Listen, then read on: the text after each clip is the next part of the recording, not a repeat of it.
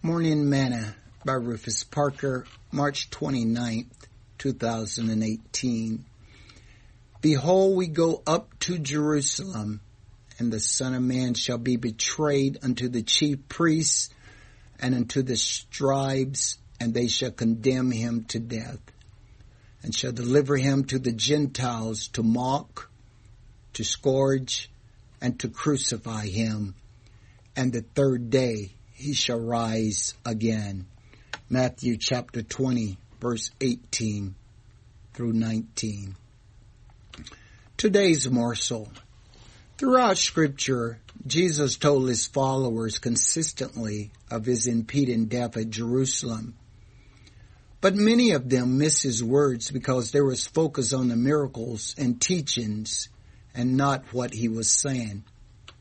You know that old saying, I know you think you understood what I said, but I'm not for sure you understood what I meant. The prophecies which the prophet had spoken of him had to be fulfilled, but they missed it. The gospel, which is the death, burial, and resurrection of Jesus Christ, according to 1 Corinthians 15, 1 through 4, had to be fulfilled for us to obtain eternal salvation and live. If he had not shed his blood and died, then we could not live. Paul told the Hebrews, without the shedding of blood is no remission. Hebrews chapter 9 verse 22. Our sins could not be remitted if Jesus, who was the all sacrificial lamb, had not shed his blood for us. But not only did he die for us, but he also rose again after three days so that we too can walk in newness of life. See Romans chapter 6 verse 1 through 5. Sing this song for us today.